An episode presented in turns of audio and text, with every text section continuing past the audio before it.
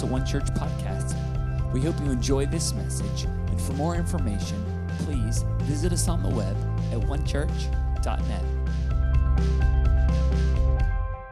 I want to share something on my heart uh, this morning with all of you as we're together this morning. And, you know, normally at Thanksgiving time, the week of Thanksgiving, normally I, I talk about the value of being thankful. And it is an important thing that we remember at this time just to stop and, and remember being thankful. And I, I really want to encourage all of us to do that. But this week, I felt like the Lord um, just put something else on my heart. And that's not the need to be thankful, but I want to share with you today something that I'm thankful for, uh, something that I'm I've become increasingly grateful for, and something that is so meaningful to me. I hope it is to you as well. And, and the thing that I want to talk about today that I'm so thankful for is this. Is this, this gathering, getting together. I know you're like, this, what are you talking about? This, Justin, this. Everybody look around the room. Everybody look at look at your neighbor and, and say, You are this. We're all this, okay? Uh, this gathering, this gathering. And, and I really wanted to talk about that this morning um, because I, I think that in this season that we're in, it can be easy to forget the value of gathering, the value of getting together. And, and again, I'm going to be mindful of the time, but I just want to read this scripture this morning out of 1 Corinthians chapter 11, and, it's not on the screens, you don't have to look it up, but 1 Corinthians chapter 11, verse 17 says this Now, in giving these instructions, I do not praise you. This is Paul talking to the church in Corinth. He says, I'm not, this isn't a letter of praise and commendation. He says, it's a letter of correction. Since you come together, not for the better, but for the worse. For first of all, when you come together as a church, I hear that there are divisions among you, and in part, I believe it. For there must be factions among you, that those who are approved may be recognized among you. He's saying when you come together, uh, you're not actually together. You may be together in the same place, but but it's there's not a quality of oneness in your togetherness. You're actually divided when you come together. He says this, therefore, when you come together in one place, is it not to eat the Lord, or it is not to eat the Lord's Supper? He's saying you don't get together to eat the Lord's Supper. He says, for in eating, each one takes his own supper ahead of others, and one another is hungry, and, and, and one is hungry, and another is drunk. Did you catch that? So he's saying you're getting together, but you're not eating the Lord's Supper together. One of you is hungry. Meanwhile, other ones are on their third plate. I'm not saying anybody here today. I'm just saying that's what Paul's saying. And then he's saying some of some of you are actually drunk. Is some of that what was that eggnog called, Bill? Coquito. He says some of you have gone wild with the coquito. You're drunk. That's a lot of coquito. In the Lord's in, in the Lord's Supper, he says, What? Do you not have houses to eat and drink in, or do you despise the church of God and shame those things, uh, those who have nothing? What shall I say to you? Shall I praise you in this? I do not praise you. Now, Paul, after that, goes on uh, to give some really important instruction that I, we're going to look at. But what Paul is saying, I want you to notice in these few verses, Paul mentions this phrase three times come together. Come together. Come together. Three times he says that. Come together. The original word for that phrase, come together, is, uh, I, I, I won't try to say it in the Greek, but it's the same root word that we get the word synergy from. So he's saying when you synergy or when you synergize, and, and, I think all of us are familiar enough with synergy to know synergy is what is created when two things come together to form something greater than any one uh, than either one of them on their own. The the the the whole or the total is greater than the sum of the parts right so he's saying you're coming together and there's something greater that is happening and I, I really believe that's important for us because we need to remember how important it is to do this how important it is to get together. And I know that we've been in a season where we've had to learn to get together in ways that we've never learned how to do it before. We've learned how to get together on Zoom. We've learned how to get together outside. We've learned how to get together in, in all sorts of ways and environments. But I really want to encourage us today as a church don't give up on getting together. Don't give up on coming together. Paul's saying there's something that happens when you're together. And that's part of the reason I'm so excited for us to have a, a building of our own, a place that we can come together, not just bi weekly and not even just weekly on Sundays, but a place that we can get together daily. That's the New Testament model. They met together daily. And so I, I, am dreaming of this space that we're going to be in that's going to be a beautiful space, but not just a beautiful space, but a place where God is among us, a place where we can get together on a maybe there's a Monday moms meetup and there's a Tuesday teaching and training and Bible studies. And maybe Wednesday night there's youth ministry and house churches that meet in the cafe and on the front porch and in the backyard and around the place. I, thank you, Joel. I'm, I'm getting excited. I'm hoping somebody else feels it too. But I'm so excited about that, not because it's about the building, but it's about what God does in us when we get together.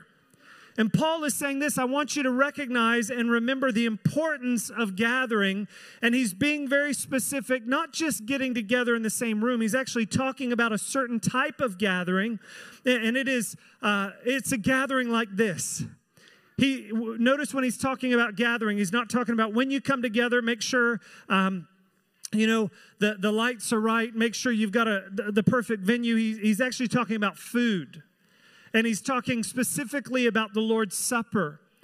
And he's reminding everybody the importance of having the Lord's Supper together. And I, I want to encourage us as a church, and I'm going to give a quick encouragement because we're going to receive communion and pray together, and I'd love for us to do that family style. But, but there is something that happens in the gathering. There's something that God does.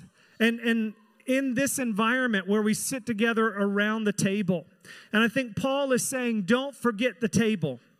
Don't forget to get together. Yes, get together in house churches and also get together in large gatherings. So I'm going to give you three things that I believe the table teaches us when we get together in this environment.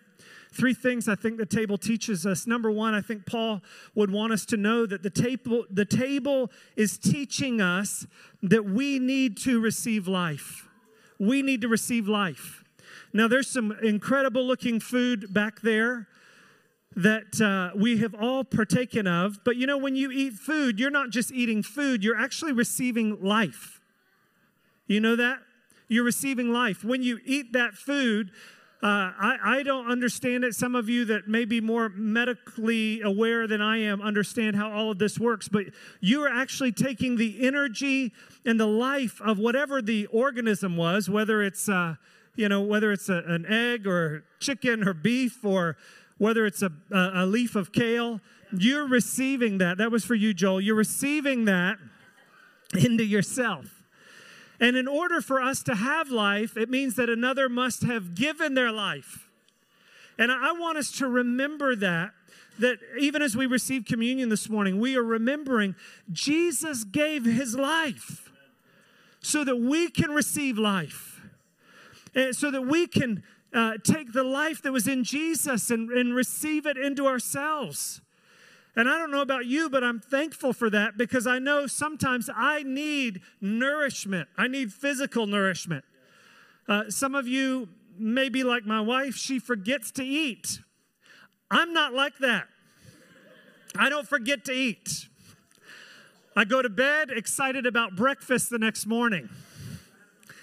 And, and because I need nourishment. And the same is true spiritually we need the nourishment of Jesus when we're in this environment. He says this, uh, he, Paul says, he repeats the words of Jesus. He says, Take, eat, this is my body. This is my blood, which was shed for you. And as we receive communion this morning, I know it's not the normal, pensive, quiet, contemplative environment that we can often be used to around communion. But how many of you know you don't need the, the life of God just when you can have a quiet moment. We need to learn how to receive the life of God in the midst of real life. And so what Paul is saying is remember this body, this is this bread is the body of Jesus. This blood is the blood of Jesus. Communion is not just kind of a ceremonial snack time. It's not just the tradition that we do, there is something spiritual that happens in the receiving of communion. Now, I don't understand it, but I don't understand how the food on that plate becomes energy in my body, but I feel it and I need it. And the same is true for us. We need the nourishment of the life of Jesus. I don't know there's even, you know, uh, Mm. brothers and sisters in Christ that would believe that the bread and the cup and the juice or the wine actually turns into the body and blood of Jesus. And, you know, the Bible doesn't say that, but I do think we can miss out on the spiritual reality of what God wants to do for us through receiving communion, through eating at the Lord's table in the context of community, especially. So, number one, we need to receive life. The second thing is this that we belong to a family. We belong to a family. Look around this room right now. I know we've got some guests in here today. I met Jim this morning, and uh, Jim, you look like we could be family. He is family, a brother in Christ. But we are family. All of us in Christ are family. And Paul goes on to say this, and you can, I'd encourage you to read this passage this week. But as Paul is talking about communion, as he's talking about the Lord's Supper, he says this He says, He who eats and drinks in an unworthy manner drinks judgment to himself, not discerning the Lord's body. Now, when I was growing up, I heard and thought that not that, that eating in an unworthy manner meant that you had not uh, asked God to forgive you of all of your sins. Has anybody heard that before? Like, you better make sure you have repented of your sin, because if you eat that bread and drink that juice and you've not repented of all of your sin, you're eating in an unworthy manner, and people are dying for that. Did anybody ever? Now, that's that. There's value in confessing our sin. There is value, but that's not what he's talking about. About the unworthy manner. What he's actually talking about, he says, you're not discerning the Lord's body. What he's saying is you're just having your own little personal snack time and you don't recognize the value of the community. And, and I believe the same is true for us that we have to recognize the value of gathering together to receive spiritual life and encouragement from one another. And that's what that's what Paul is talking about. You need to get together and discern the Lord's body. He says there are some people that are even sick and dying. Sick and dying. Now I know that there's a lot of causes. Of course, we live in a fallen world and a, you know, in the natural the death rate is hovering right around 100%, right? But what he's saying is that you can actually die prematurely because you are receiving communion in an incorrect way. You're not discerning the body of Jesus. And, and I believe that that is true. When you cut, let me say it this way when you cut yourself off of the body, you die spiritually. If you cut off your arm, how long is your arm going to live? Gruesome thought, I know. It's not going to live very long. Jason, how long would your arm live? I don't know. Good. You've not, you've not, uh, you would have been a sick and twisted man if you knew the answer to that question. um, but we can't exist apart from the body. We, we have a personal relationship with Jesus, but it's not private, it's not individual, it's communal. And that's what Paul's talking about. So, number one, we need to receive life. Number two, we belong to a family. And number three, is this that we are a part of a story. And he says this For as often as you eat this bread and drink this cup, you proclaim the Lord's death until he comes. He's saying you're looking back. You're looking back at what Jesus did, the death of Jesus on the cross, the, his pierced side, his pierced hands, the crown of thorns, the, the, the, the back that was whipped open. You're, you're proclaiming it, you're remembering it until he comes. Until he comes. If you know the story of the Bible, the, the final scene of the Bible, the final scene of Scripture is something that looks like this that we've been brought to a table and we are celebrating the incredible salvation. The Bible says that on that day, every tear will be wiped away. There will be no sick bodies, there will be no pain, there will be no suffering. And, and even as we receive communion, we are we are recognizing God's weaving a bigger story. God's writing a bigger story through our lives. And, I want to encourage you today. Maybe you're in a tough spot. Maybe you've been in a painful season. Continue to allow God to write the story of your lives. And we're going to receive communion today. I know, again, it's like, you know, it's it's real life. But if I know there's kids playing there and there's some kids around, if your kids are with you and you want them to receive communion together, you can do that. But here's what I'd love for us to do. On all of our tables, there is some bread, there is some juice, unless you've already eaten it. But I'd love for us to just take a moment. And again, this is family style. But I'd love for all of us to receive communion together. Maybe some of you today, and you can just take a moment if you need to kind of break it up or gather in, however you want to do that. Maybe you need to grab some and bring it down the table. But I, I want to encourage everybody to get to a place where you can have a little bit of bread and then you don't have to do the common cup method of everybody drinking out of the same cup. You can dip, okay? But we're going to take just a moment, and um, as much as we can, I'd love for us to just focus in on the goodness of God. Let's all gather as much as we can. And um, some of you are getting cups. Jeff is very sanitary with some gloves.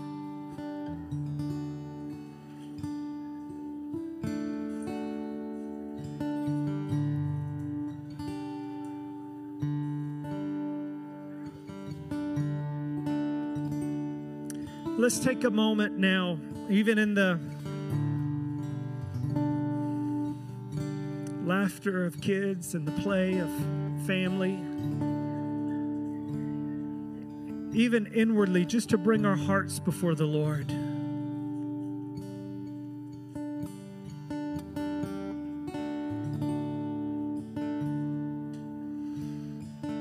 You know, Paul says that some people are sick, there's people that are dying, there's people that are suffering because they're not receiving communion and not discerning the Lord's body. And I want to encourage everybody, if you're a follower of Jesus, let's all partake this morning. But I, I want to ask some of you, I know nobody's dead physically, but maybe this morning you feel like you're in a season of tiredness Maybe you're in a season of spiritual weakness. Maybe you're in a season of pain and suffering. I want us to pray, and we're not going to call you to the front, but if you're in a season like that, just a season of difficulty, I'd love for the people around you at your table today just to pray together. So if that's you today and you're suffering and pain, maybe pain in your body, maybe emotional pain, maybe spiritual sluggishness and tiredness. Would you just lift your hand up if that's you and just, if you feel you need a touch from God today?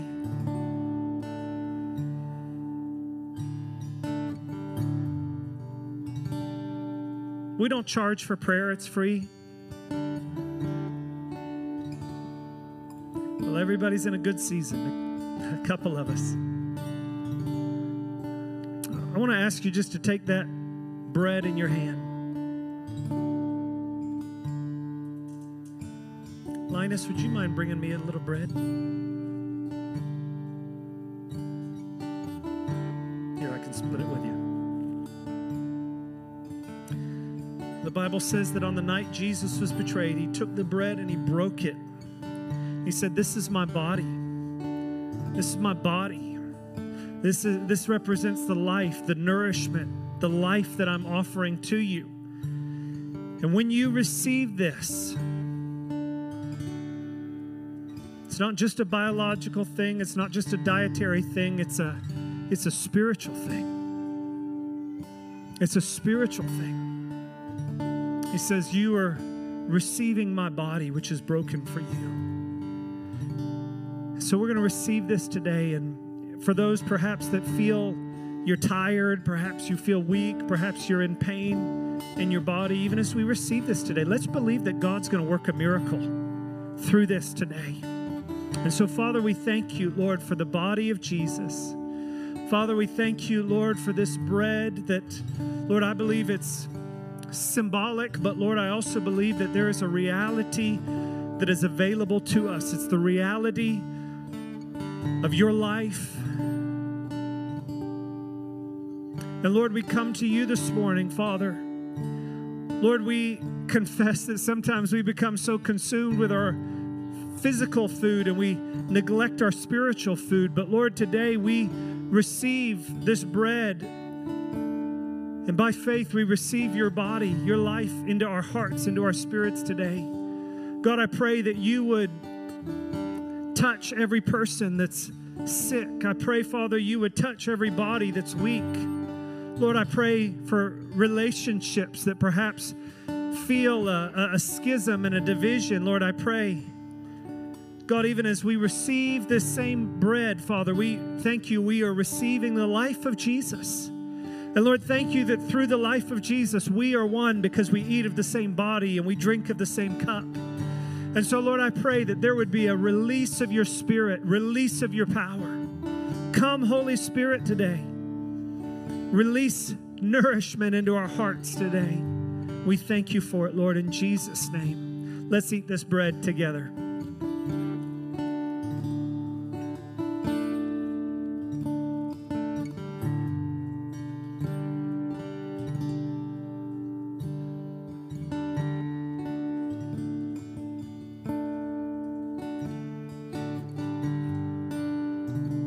Bible says that in the same way, Jesus took the cup. And uh, you may have a cup. Some of you think you you were fast thinking, got some cups, or maybe you just all. Some of you have dipped your bread. I'm sorry, I'm giving bad instructions here, but however you do it, here's the point: do it, okay? But let's pray, and maybe you've already had the the bread and the the juice, but let's pray as we receive this juice as well. Father, thank you for your blood that was shed upon the cross.